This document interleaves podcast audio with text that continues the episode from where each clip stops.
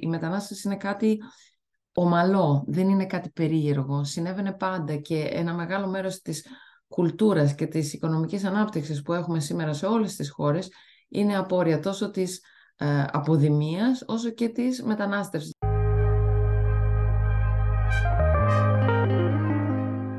Καλώς ήρθατε στη σειρά podcast του Eliamep. Στο σημερινό podcast θα συζητήσουμε για τη μετανάστευση με έναν άνθρωπο που το ξέρει εξαιρετικά καλά από όλες τις πτυχές του.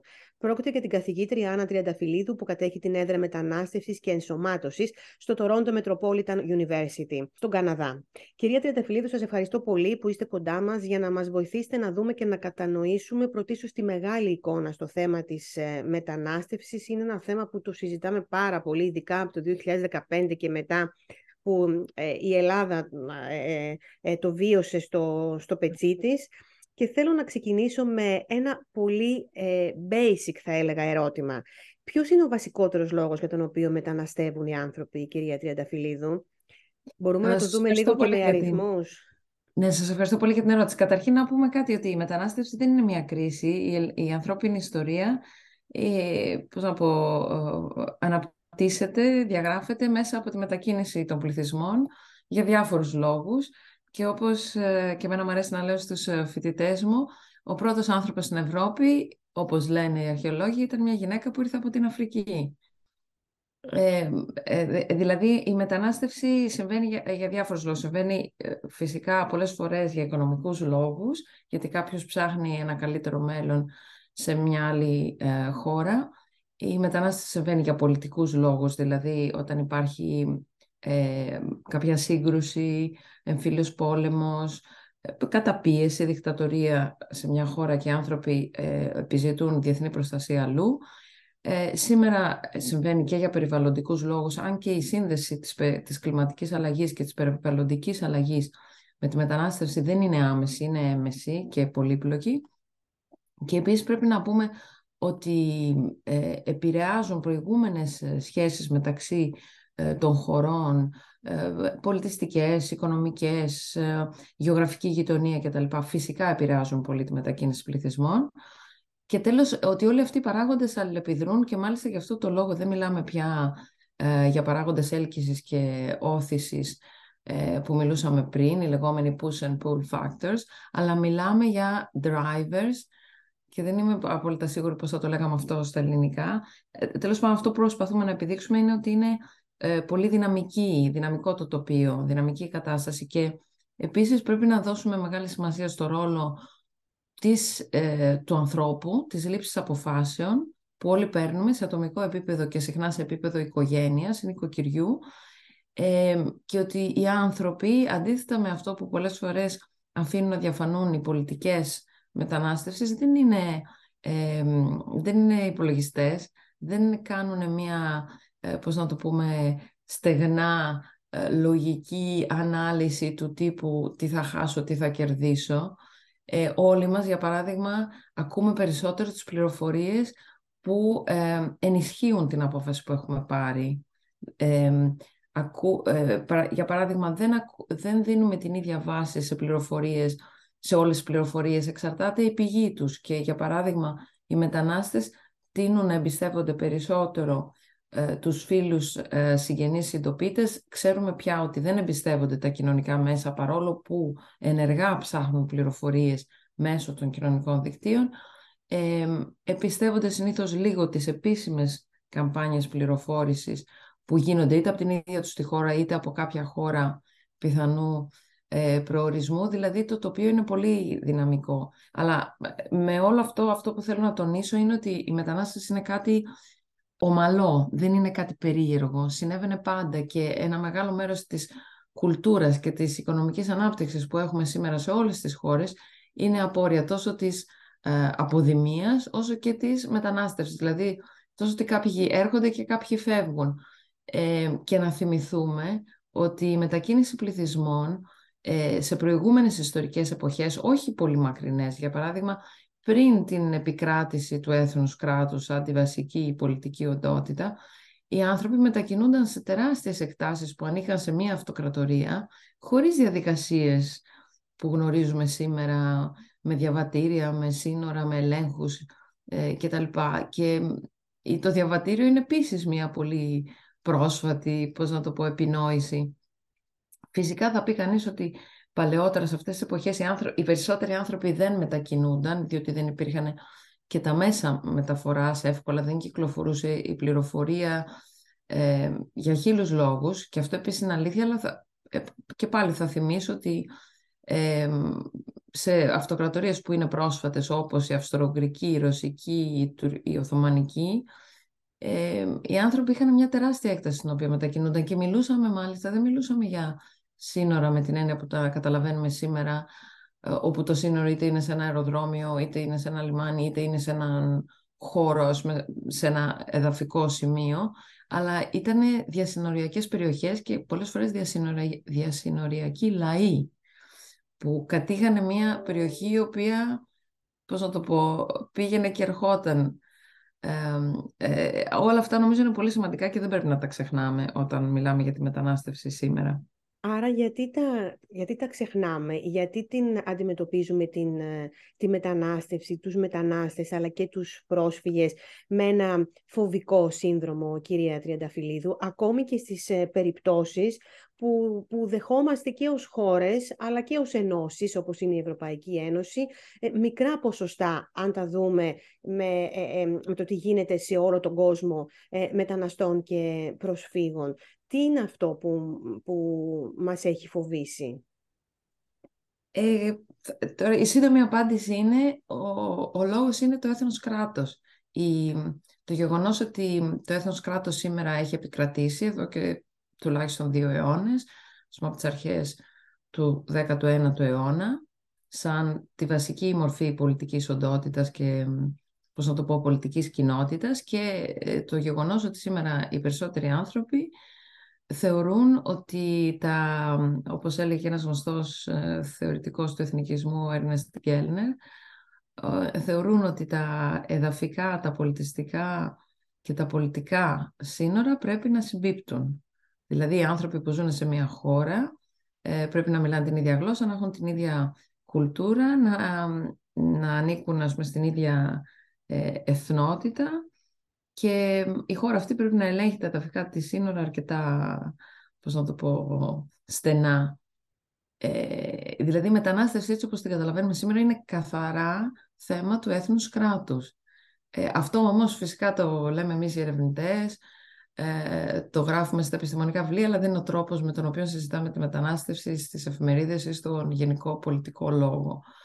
Ε, Επίσης θέλω να πω ότι δυστυχώς στις περισσότερες χώρες πάσχουμε και από μια ιστορική αμνησία και δεν είναι ίδιο της Ελλάδας μόνο αυτό, ότι ξεχνάμε ότι ε, π.χ. πολίτες αυτής της χώρας φεύγανε μέχρι πριν μία-δύο δεκαετίες ή ακόμα τώρα, γιατί ε, επίσης ξεχνάμε ότι οι περισσότερες χώρες την ίδια στιγμή ε, έχουν την εμπειρία τόσο αποδημίας όσο και άφηξης ανθρώπων, όσο και διέλευσης ανθρώπων που δεν μένουν αλλά περνάνε από τη χώρα για κάποιο χρονικό διάστημα. Και ειδικά στην Ευρώπη τίνουμε να νομίζουμε ότι όλοι θέλουν να έρθουν στην Ευρώπη, κάτι που δεν είναι αληθινό. Αλλά δημιουργείται αυτή η εντύπωση και σίγουρα βέβαια υπάρχουν ε, πιέσεις, ε, πώς να το πω, από περιοχές στις οποίες υπάρχουν σημαντικά πολιτικά και οικονομικά ε, προβλήματα. Υπάρχουν αυτό που λέμε μεταναστευτικές πιέσεις, δηλαδή υπάρχουν λιγότερα, ε, λιγότερες δυνατότητες να έρθει κανείς ε, νόμιμα, είτε για να εργαστεί, είτε για να σπουδάσει, είτε για να επανενωθεί με την οικογένειά του και γι' αυτό πολλοί άνθρωποι προσπαθούν ε, με διάφορους τρόπους, χωρίς χαρτιά, με όχι τα κατάλληλα χαρτιά, με όχι τις κατάλληλες διαδικασίες.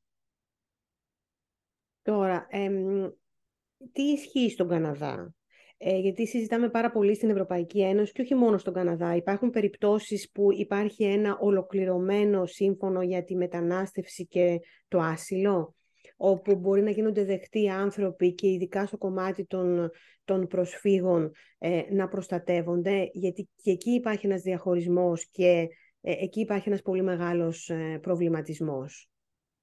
Ναι. Ε, καταρχήν ήθελα να πω ότι επίσης Φυσικά στην, ε, και στο, ε, στο διεθνές δίκαιο και γενικά στις πολιτικές κάνουμε μια πολύ ξεκάθαρη, ε, ένα πολύ ξεκάθαρο διαχωρισμό μεταξύ μετανάστευσης και ασύλου, ο οποίος στην πραγματικότητα, δηλαδή πώς να πω, στην απτή πραγματικότητα δεν υπάρχει με τον ίδιο τρόπο. Δηλαδή, οι άνθρωποι μετακινούνται π.χ. γιατί στη χώρα τους υπάρχει σύγκρουση, ε, δεν υπάρχει ασφάλεια, για παράδειγμα υπάρχει πολύ υψηλή εγκληματικότητα, το κράτος δεν είναι σε θέση να παρέχει βασικές υπηρεσίες στους πολίτες, αλλά, μετακινούνται, αλλά όταν μετακινούνται, για παράδειγμα, και αυτό θα ήταν άσυλο, δηλαδή ζητάω διεθνή προστασία, ε, γιατί για παράδειγμα η δική μου εθνοτική ομάδα καταπιέζεται στη χώρα που είναι η πατρίδα μου, στη χώρα που γεννήθηκα, ε, ή υπάρχει σύγκρουση, βία και, και πολύ υψηλή ανασφάλεια, αλλά φυσικά σαν άνθρωπος όταν παίρνω την απόφαση επιλέγω και που θα πάω. Προσπαθώ να επιλέξω πού θέλω να προσπαθήσω να κάνω τη ζωή μου. Επίσης, εγώ θέλω να θυμίσω πάντα ότι το να μεταναστεύσεις δεν είναι μια εύκολη απόφαση. Δεν ξυπνάει κανείς ένα πρωί και λέει «Α, πού θα πάω τώρα, αν θα πάω εκεί». Είναι μια απόφαση δύσκολη που έχει πολύ ψηλό κόστος, ε, οικονομικό φυσικά, αλλά και κοινωνικό, προσωπικό, συναισθηματικό. Δεν την παίρνει κανείς ε, εύκολα. και, και όπως έλεγα, επίσης θέλω να, να, να τονίσω ότι είναι μια απόφαση περίπλοκη στην οποία ε, συμβάλλουν και παράγοντες πιο, ας το πούμε, ορθολογιστικοί, αλλά και πια παράγοντες συναισθηματικοί. Ε, και επίσης οι έρευνες έχουν δείξει, νομίζω ότι έχουμε τα τελευταία χρόνια κάποιες πολύ ενδιαφέρουσες έρευνες σχετικά με αυτό που έλεγα το ρόλο του ανθρώπου και των αποφάσεων που παίρνει, όπου η ελπίδα παίζει πολύ μεγάλο ρόλο. Δηλαδή αναρωτιούνται πολύ στην Ευρώπη όταν βλέπουν κάποιον ε, νέο ή νέα που έρχεται για παράδειγμα από κάποια χώρα της Ασίας ή της Ποσαχάρης Αφρικής και πραγματικά υποφέρει πολύ δύσκολες καταστάσεις ε, φτώχειας. Ε, θα πω και αυτό πολλές φορές εκτελισμού από το συμπεριφορά των άλλων, έλλειψης υποδομών, δηλαδή οι ελπίδες σίγουρα που είχε δεν εκπληρώνονται και γνωρίζουμε επίσης από τις έρευνες ότι οι άνθρωποι αυτοί δεν είναι οι φτωχότεροι των φτωχών. Οι άνθρωποι που φτάνουν να, να επιχειρήσουν τη διεθνή μετανάστευση είναι συνήθως από τα μέσα στρώματα. Ε, και λέμε γιατί, μα πώς είναι δυνατόν αυτός ο άνθρωπος, δηλαδή πόσο άσχημα ήταν στη χώρα, της, στη χώρα του. Ε, δεν ήταν τόσο άσχημα, αλλά είναι η ελπίδα για κάτι καλύτερο. Η, η σκέψη ότι ε, θέλω να, να, να κάνω κάτι καλύτερο για μένα, για τους γονείς μου και τα αδέρφια μου, για τα παιδιά μου, για την οικογένεια που θα φτιάξω μεθαύριο. Ε, και, πολλές φορές προτιμώ το ρίσκο για την αβεβαιότητα παρά μια ε, βεβαιότητα που, που δεν έχει ελπίδα για αυτό που θέλω και επιθυμώ. Και σίγουρα παίζει σε αυτό το ρόλο, παίζει σε αυτό το, το θέμα μεγάλο ρόλο η διάχυση της πληροφορίας ε, και η γνώση του πώς είναι τα πράγματα σε άλλα μέρη και τι θα μπορούσα να επιτύχω. Τώρα, ε, αυτό που μας λέτε, άρα ε, σημαίνει ότι όχι όλοι, αλλά προφανώς ένα πολύ μεγάλο ποσοστό των, των μεταναστών, των ανθρώπων που αποφασίζουν να, να αναζητήσουν την τύχη τους σε κάποια άλλη χώρα, είναι και ένας πλούτος για τη χώρα που θα τους δεχτεί, θα τους φιλοξενήσει, εάν μπορέσει να τους ενσωματώσει σωστά και σοβαρά. Έτσι δεν είναι. Ε, μιλάμε για, τον, για τους πληθυσμούς που γερνάνε στην Ελλάδα. Έχουμε τεράστιο θέμα. Ε, γιατί δυσκολευόμαστε τόσο πολύ και με το θέμα της, ε, της ενσωμάτωσης; Ε, τώρα λέτε στην Ελλάδα ή γενικά; Στην Ελλάδα, αλλά νομίζω ότι και είναι και γενικό. Δεν νομίζω ότι έχει να κάνει μόνο με ναι. την Ελλάδα. Εμείς είμαστε αρκετά πίσω σε αυτό. Ε, δεν ήμασταν συνηθισμένοι και πολύ σε, σε, σε ροές. Δηλαδή, ήμασταν τη δεκαετία του 90, όταν ε, ε, κατέρευσε το σοβιετικό καθεστώς ναι. και είχαμε από την Αλβανία, που ε, ήταν ίσως λίγο πιο διαφορετικό.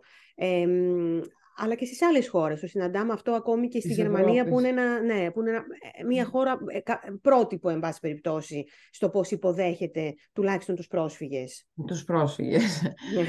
ε, ναι, καταρχήν η Ελλάδα δεν είναι πια μια νέα χώρα μετανάστευσης, γιατί ε, ακριβώς όπως είπατε, ήδη μιλάμε από τη δεκαετία του 90, δηλαδή έχουμε κλείσει 30 χρόνια και πλησιάζουμε τα 35 πια. Το, ε, γιατί εγώ θα έλεγα από το 89-90 πρέπει να μετρήσουμε την ουσιαστική μεταβολή της Ελλάδας σε μια χώρα υποδοχής.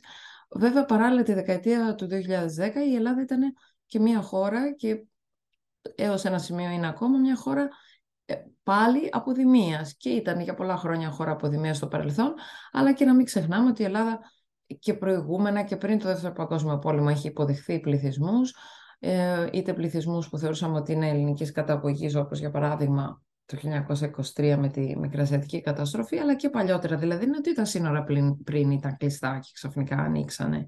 Είναι πώς το καταλαβαίνουμε και πώς το παρουσιάζουμε αυτό. Ε, επίσης σίγουρα στην Ελλάδα και στην Ευρώπη για μένα υπάρχει μεγάλη σιωπή για το θέμα που θίξατε πολύ σωστά της γύρανσης του πληθυσμού ε, το, το οποίο είναι πώς να το πω, μαθηματικά βέβαιο ότι δεν ε, αναπαράγεται ο τοπικός πληθυσμός και ότι ε, η μετανάστευση από, από κοινωνίες που είναι πιο νεαρές είναι σημαντική. Είναι σημαντική για το μέλλον της χώρας. Στην Ελλάδα όμως υπάρχει μια πεποίθηση ότι η Ελλάδα ανήκει στους Έλληνες και οι Έλληνες είναι αυτοί που γεννιούνται Έλληνες από Έλληνες γονείς και όχι αυτοί που γίνονται Έλληνες. Βέβαια θα μου επιτρέψετε να πω ότι όταν πρόκειται για το Γιάννη Αντετοκούμπο τα ξεχνάμε όλα. Ε, και όταν πρόκειται για κάποιον ας πούμε ναι. καλλιτέχνη ή και άλλους αθλητές μπορώ να αναφέρω ε, διάφορους ή και καλλιτέχνες και άνθρωπους των γραμμάτων που κάποιους και δυστυχώς η Ελλάδα μετά στην ουσία τους έδιωξε. Ε, τους έδιωξε εντός αγωγικών από την έλλειψη ε, ε, πώς να το πω, ε, ελπίδας και, και δυνατότητας που τους έδινε. Λοιπόν, όταν πρόκειται για αυτούς ε, είμαστε όλοι πολύ χαρούμενοι. Όταν πρόκειται για τον απλό μέσο άνθρωπο ε, και μέσα οικογένεια δεν τους βλέπουμε, όμως βλέπουμε αυτούς που είναι εγκληματίες ε, ή βλέπουμε τους Υπάρχει και το θέμα της ε, Ελλάδας-Τουρκίας και, και πώς δυστυχώς παίζεται αυτό το γεωπολιτικό παιχνίδι. Ε, και με αυτή την έννοια πολύ σύντομα θέλω να πω ότι ο Καναδάς είναι μια τελείως διαφορετική χώρα. Ε, φυσικά αναγνωρίζω το γεγονός ότι ο Καναδάς είναι σε ένα γεωγραφικό σημείο που έχει τρεις ωκεανούς, δηλαδή το Βόρειο Πόλο, δύο ωκεανούς και τις Ηνωμένες Πολιτείες. Οπότε είναι μια χώρα που θέλει και μπορεί να ρυθμίσεις σε μεγάλο βαθμό τη μετανάστευση. Όμως παράλληλα θέλω να πω ότι ο Καναδάς για παράδειγμα έχει αγκαλιάσει το γεγονός ότι είναι μια ε, κοινωνία που γερνάει και για να σας δώσω μια τάξη μεγέθους, ο Καναδάς έχει 36 εκατομμύρια κατοίκους και κάθε χρόνο υποδέχεται πλέον κοντά μισό εκατομμύριο μόνιμους κατοίκους. Και το λέω αυτό γιατί στον Καναδά τέλος πάντων το σύστημα είναι λίγο διαφορετικό από τις ευρωπαϊκές χώρες και υπάρχει αυτή η έννοια του μόνιμου κατοίκου. Μπορείς να μπεις στη χώρα σαν μόνιμος κάτοικος από την πρώτη μέρα. Κάτι που στην Ευρώπη δεν συμβαίνει. Δηλαδή, μπαίνεις και μετά από 2, 4, 5, 10 χρόνια, ανάλογα τη χώρα, μπορείς να αποκτήσεις την, ε, ε, ε, την άδεια περιόριστη ε, διαμονής. Ενώ στον Καναδά μπορείς να μπεις από την πρώτη μέρα. Βέβαια και στον Καναδά αυτή τη στιγμή, σε αντίθεση με το παρελθόν, πάρα πολλοί έρχονται πρώτα ε, με μια άδεια για κάποια χρόνια και μετά περνάνε μέσω του λεγόμενου point system ε, στην ε, νόμη παραμονή. Βέβαια, ο Καναδάς είναι μια χώρα που ορίζει τον εαυτό της ως, όπως είχε πει ο τωρινός Πρωθυπουργός το 2015 όταν πρωτοεκλέχθηκε ότι είμαστε η πρώτη μεταεθνική χώρα, post-national state, ε, η οποία αγκαλιάζει πάρα πολύ την πολυπολιτισμικότητα και δίνει πάρα πολύ χώρο στην έκφραση της κάθε ε, κοινότητας και ομάδας και σήμερα στον Καναδά πιο πολύ είναι το πρόβλημα και όπως σας έλεγα το Πανεπιστήμιο μου πρόσφατα άλλαξε όνομα από Ryerson σε Toronto Metropolitan University γιατί μία από τις μεγάλες προκλήσεις που αντιμετωπίζουμε είναι η, η πρόκληση της λεγόμενης αλήθειας και συμφιλίωσης, Truth and Reconciliation, που αφορά την συμφιλίωση με τους ε, ηθαγενείς πληθυσμούς, τις, τους ανθρώπους που ζούσαν στην περιοχή του Καναδά πριν έρθουν οι Ευρωπαίοι έπικοι ε, τώρα, ο Καναδάς 500.000 ανθρώπους κάνει κάποια επιλογή, κάνει κάποιος ένα αίτημα; Ναι, στον Καναδά ε, το, το σύστημα είναι αυτό που λέμε της, του ανθρώπινου κεφαλαίου, δηλαδή ε, πρέπει να έχεις πτυχίο τριτοβάθμιας εκπαίδευσης, είτε αυτό που θα λέγαμε στην Ελλάδα από ΤΕΙ είτε από ΑΕΗ. Ε, και υπάρχει ένα ολόκληρο σύστημα που παίρνεις πόντους για το πτυχίο σου, παίρνεις πόντους για την γνώση της γλώσσας, των δύο επίσημων γλωσσών, αγγλικά ή γαλλικά, ε, παίρνεις πόντους για την ηλικία σου, δηλαδή αν είσαι κάτω από 35 είναι πολύ καλύτερα. Παίρνεις κάποιους λίγους πόντους αν ο αδερφός ή η αδερφή σου ζει ήδη στον Καναδά. Ε, και μετά υπάρχουν και κάποια επιμέρους συστήματα όπου παίρνεις πόντους αν, αν πρόκειται να πας σε μία από τις πολιτείες, τις επαρχίες όπως τις λέμε εδώ, που είναι, έχουν λιγότερο πληθυσμό, δηλαδή π.χ. όχι στο Τορόντο αλλά στο Σασκάτσουαν ή στην Μανιτόμπα ή στον λεγόμενο Ατλαντικό Καναδά στη Νέα Σκοτία. Και επίσης υπάρχει βέβαια ε, τώρα ένα σύστημα που παίρνεις πόντους αν έχεις ε, εργαστεί στον Καναδά για 12 μήνες ή παραπάνω. Αυτό είναι το λεγόμενο Canadian Experience, η καναδική εμπειρία. Ε, Αυτό όμως, ο... κυρία Τριανταφυλλίδου, είναι λίγο ένα ελιτίστικο, θα το έλεγα, σύστημα. Δηλαδή... Ναι, βέβαια. Μισό λεπτό να σας πω, ναι, γιατί το καταλαβαίνω και αυτό που θα μου πείτε, αλλά ε, όποιος έρχεται, δηλαδή, από τη στιγμή που γίνεσαι ε, μόνιμος κάτοικος στον Καναδά, έχεις μια σειρά υπηρεσιών που σου παρέχει το κράτος, γιατί το κράτος αισθάνεται ότι έχει μια υποχρέωση απέναντί σου. Αφού λοιπόν εσύ πέρασε αυτό το σύστημα και ήρθες, το κράτος έχει μια υποχρέωση να μπορέσεις εσύ να, να ζήσεις τη ζωή σου στο, ε, στο πλήρες, στη, στην πλήρη πώς να το πω, εκμετάλλευση των δυνατοτήτων σου και των ε, προσδοκιών σου και των ελπίδων σου. Δηλαδή υπάρχει σύστημα δωρεάν εκμάθησης της γλώσσας, βοήθειας με την απασχόληση, προσαρμογής των παιδιών και της, στο σχολείο και της οικογένειας. Ε, το λέω για αυτούς που δεν γνωρίζουν ότι ο Καναδάς έχει ένα δημόσιο σύστημα υγείας, ε, αυτό που λέμε ε, οικουμενικό δημόσιο σύστημα υγείας, δηλαδή όλοι καλύπτονται. Δεν υπάρχουν ιδιωτικοί γιατροί εδώ εκτός από τους οδοντιάτρους. Ε, υπάρχει, οι οποίοι καλύπτονται, δηλαδή τα επιπλέον καλύπτονται μέσα από την εργασία, μέσα από την ασφάλιση της εργασίας. Ε, έχει ένα δημόσιο σύστημα εκπαίδευσης ε, που φτάνεις στο σημείο, για παράδειγμα, να, να έχεις σχολικό, αν το σχολείο σου το τοπικό είναι πάνω από ένα χιλιόμετρο από το σπίτι σου, όταν το παιδί στο δημοτικό και δεν μπορεί να πάει μόνο του, έχει, ε, ε, δηλαδή δεν καλεί το μετανάστης να επιβιώσει όπως συμβαίνει στην Ελλάδα ή σε άλλες χώρες. Και με αυτό τώρα δεν θέλω να μακρηγορήσω και για τον Καναδά. Δεν είναι ούτε όλα ρόδινα και ρατσισμός υπάρχει και διακρίσεις υπάρχουν. δεν, τα έχουμε λύσει όλα στον Καναδά, απλά είναι τελείως διαφορετικό το σύστημα. Τώρα θα μου πείτε, στην Ελλάδα δεν μπορούμε να εφαρμόσουμε αυτό το σύστημα και εγώ πρώτη όταν συζητώ με τους Καναδούς συναδέλφους, λέω όταν συγκρίνουν για παράδειγμα ότι η Γερμανία, ε, όπως είπατε και πριν, υποδέχθηκε και αποκατέστησε σε πολύ μεγάλο βαθμό και ενέταξε ένα εκατομμύριο ε, πρόσφυγες, ετούντες άσυλο και ο Καναδάς φέρνει κάθε χρόνο με δική του πρωτοβουλία 50 ή 60 χιλιάδες πρόσφυγες, λένε όλοι «Α, μα δεν κάνουμε τίποτα». Και εγώ λέω «Ναι, εντάξει, αλλά στον Καναδά τους προσκαλούμε, πάμε και τους φέρνουμε, δεν είναι ότι έρχονται». Και εκεί φυσικά τώρα να μην κρυφτούμε και όλας υπάρχει ο ελέφαντας στο δωμάτιο που είναι το θέμα της εθνοτικής καταγωγής και της χώρας προέλευσης, γιατί και ο Καναδάς όπως η Ευρωπαϊκή Ένωση έφτιαξε ένα πρόγραμμα για τους Ουκρανούς ε, παρόμοιο με, το, με την ε, σχετική οδηγία στην Ευρωπαϊκή Ένωση όπου μπορούν να έρθουν χωρίς διαδικασίες για τρία χρόνια εδώ και στα τρία χρόνια αυτά μπορούν να κάνουν αίτηση με το κανονικό σύστημα για να παραμείνουν σαν μόνιμοι κάτοικοι. Για τους Αφγανούς ο Καναδάς έχει κάνει ένα ειδικό πρόγραμμα για τους Αφγανούς που συνεργάστηκαν με τις συμμαχικές δυνάμεις και έχει φέρει μέχρι τώρα κοντά 40.000 ανθρώπους.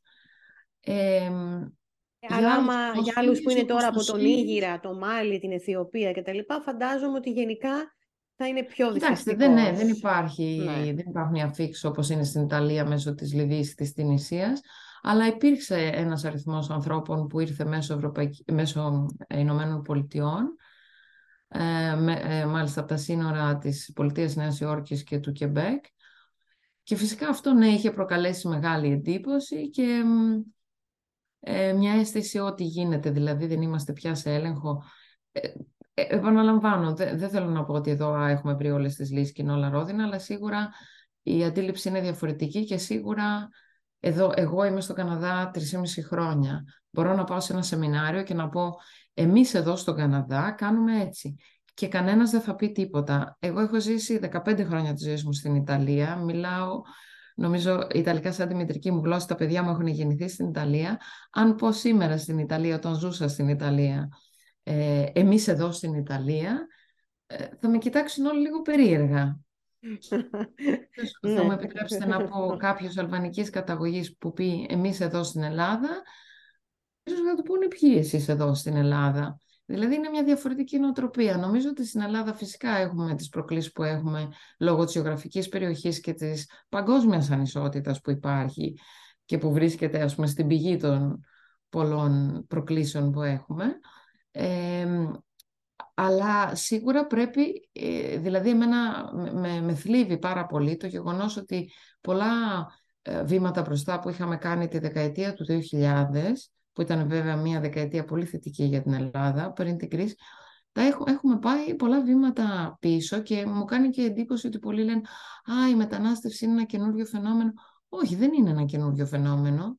Ε, εντάξει, οι, ε, οι πρόσφυγες με την έννοια που τους γνωρίσαμε μετά το 2015 ήταν κάτι διαφορετικό. Όχι ότι δεν υπήρχαν. Εγώ θυμάμαι πολύ παρόμοιες εποχές κρίσης που είχαμε την εποχή που ζούσα για μια περίοδο στην Ελλάδα, το 2010-2012, τα ίδια με τα σύνορα, με τις επαναπροωθήσεις, με τις πιέσεις, με την Ευρωπαϊκή Ένωση από τη μία να κατακρίνουν πολύ σωστά οι νομικοί θεσμοί τις παραβιάσεις της αρχής του ασύλου και τις παραβιάσεις των ανθρωπίνων δικαιωμάτων που συνέβαιναν στην Ελλάδα και στα σύνορα. Από την άλλη μεριά βέβαια να βολεύει κιόλας ότι κάποιες χώρες όπως η Ελλάδα είναι γεωγραφικά το, ε, το σύνορο που, που υφίσταται τις πιέσεις. Ε, η αλήθεια υπάρχει... είναι ότι μπορούμε να, μπορούμε να κάνουμε πολύ καλύτερα. Εγώ αυτό θα πω. Μπορούμε να τα καταφέρουμε πολύ καλύτερα στην Ελλάδα. Ε, νομίζω και νομίζω ότι δεν πρέπει να ξεχνάμε ότι στα σχολεία μας και στα πανεπιστήμια μας υπάρχουν πάρα πολλά παιδιά που οι γονείς τους ήταν ε, αλλοδαποί, που ευτυχώς πλέον λόγω της αλλαγής του νόμου τα παιδιά αυτά είναι Έλληνες πολίτες και που είναι το μέλλον της χώρας και είναι αστείο να κάνουμε διακρίσεις. Ε, τώρα, πιστεύετε ότι υπάρχει και ένας νόμιμος, ε, το ακούμε πολλές φορές και στην Ελλάδα το ακούγαμε, τρόπος επιστροφής σε χώρες ε, καταγωγής; Δηλαδή όταν... αυτό, ναι, είναι ένα πολύ δύσκολο κεφάλαιο. Καταρχήν, ε, να επισημάνουμε κιόλας ότι τα τελευταία 15 χρόνια στην Ευρωπαϊκή Ένωση χρησιμοποιούμε τον όρο επιστροφή για κάτι που στην πραγματικότητα είναι η απέλαση. Ε, και όμως λέμε return, return decision, ε, δηλαδή επιστροφή, απόφαση επιστροφής, ενώ στην πραγματικότητα πρόκειται για απόφαση απέλασης, για απέλαση και για την εκτέλεση μια απέλασης.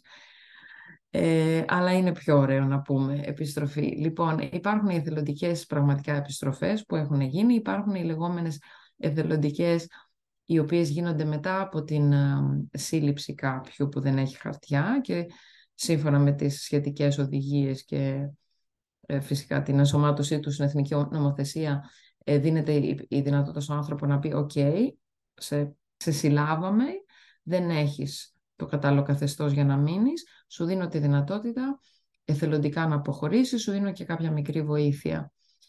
Και μετά υπάρχουν και η εκτέλεση απελάσεων που είναι τελείως υποχρεωτικές.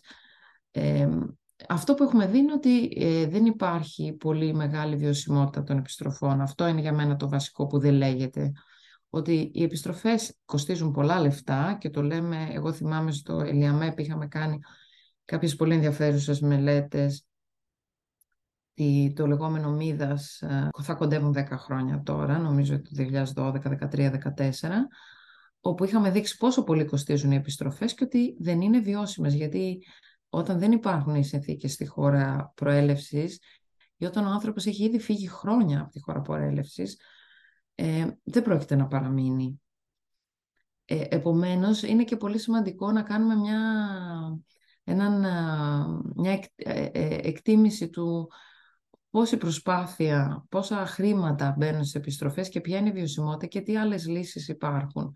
Επίσης, να δοθούν αυτά τα χρήματα για να τους ενσωματώσουμε ενδεχομένως, για να μάθουν τη γλώσσα, ναι, για, παράδειγμα... για, να, για να σπουδάσουν αν είναι σε πιο μικρή ηλικία ή να μάθουν μια διαφορετική τέχνη αν είναι σε μεγαλύτερη ηλικία. Ακριβώς.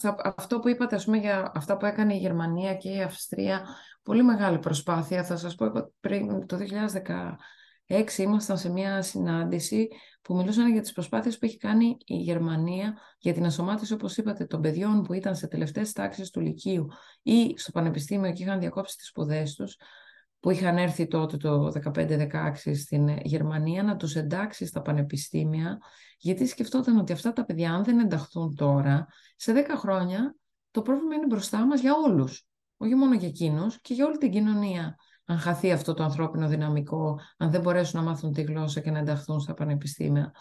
Δεν θυμάμαι τώρα να σας θυμάμαι ότι ήταν ένα ποσό γιατί μιλούσαμε και για το τι είχε γίνει στη Γαλλία, πολύ λίγα πράγματα, στην Βρετανία, πολύ λίγα πράγματα και κυρίως ε, μέσα από την προσπάθεια των πανεπιστημίων, ενώ στην ε, Γερμανία το Ομοσπονδιακό κράτος είχε δημιουργήσει πολύ μεγάλες ε, ας πούμε, πρωτοβουλίες και, ε, και χρηματοδοτήσεις. Τώρα θα μου πείτε, ναι, η Ελλάδα δεν έχει τη δυνατότητα της Γερμανίας, φυσικά, αλλά δεν έχουμε και ένα εκατομμύριο. Είχαμε 50-60 χιλιάδες. Δηλαδή, αν σκεφτούμε τι χρήματα πήρε η Ελλάδα από την Ευρωπαϊκή Ακριβώς, αυτό θα έλεγα. Πάρα πολλά χρήματα από την Ευρωπαϊκή Ένωση. Πού πήγαν αυτά τα χρήματα, δυστυχώς, μου έρχεται ένας κόμπος στο στομάχι και θα το πω γιατί δυστυχώς ήταν κυβερνήσει και από τη μια και από την άλλη μεριά. Ε, δεν μπορούμε καν να πούμε αν ήταν αυτό το κόμμα ή εκείνο το κόμμα. Δυστυχώς η ε, σπατάληση των πόρων και η κακή οργάνωση και η διαφθορά υπήρξαν επανειλημμένα από όλες τις πλευρές.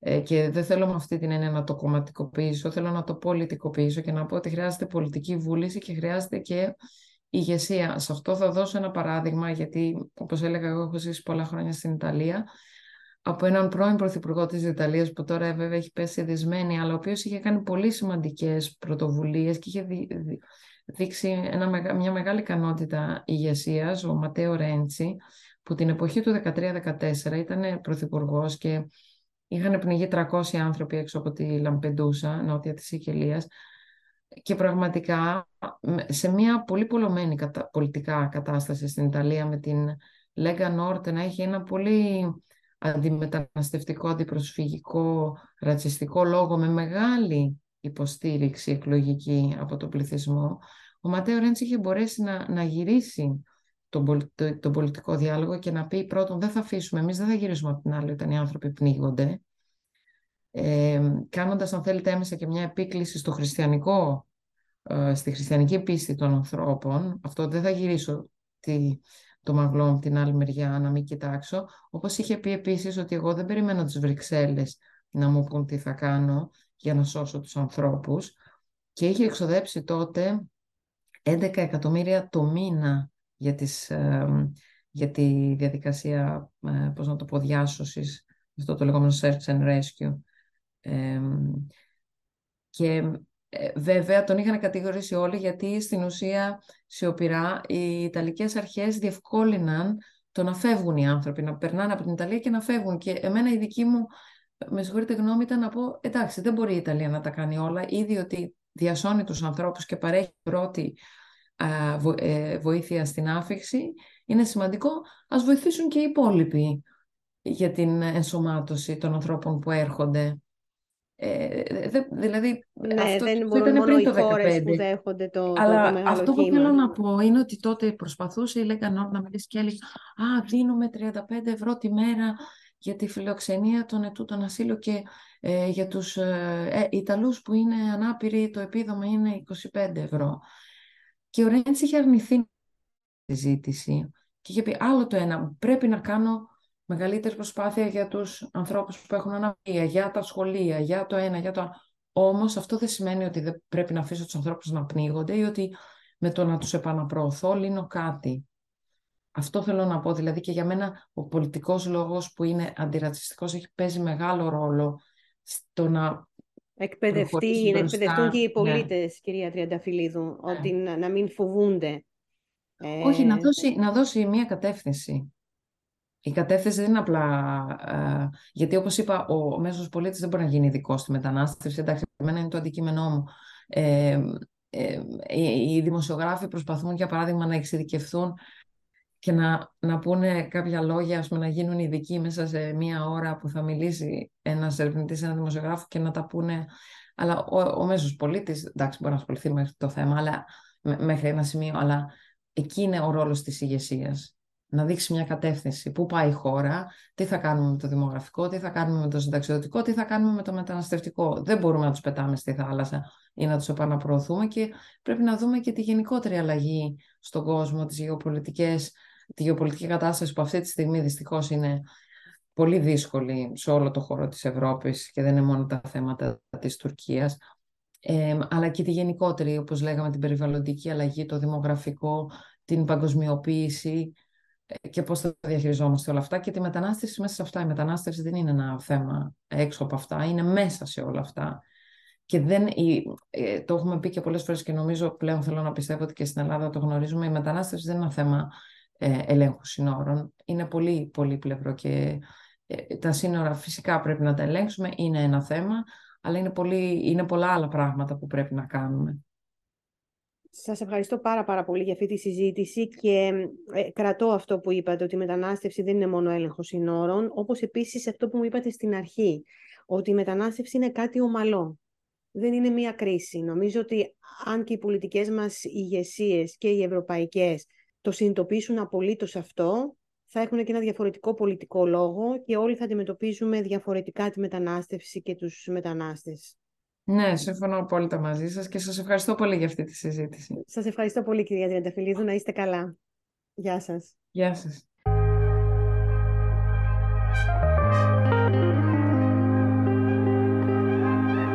Ήταν άλλο ένα podcast του Ελιαμέπ με την Οντίν Λιναρδάτου. Ηχογράφηση, επιμέλεια και επεξεργασία ήχου Πέτρος Καρπαθίου. Ακολουθήστε μας στα κανάλια του Elia στο YouTube, Spotify, Apple Podcast, Google Podcast και αλλού.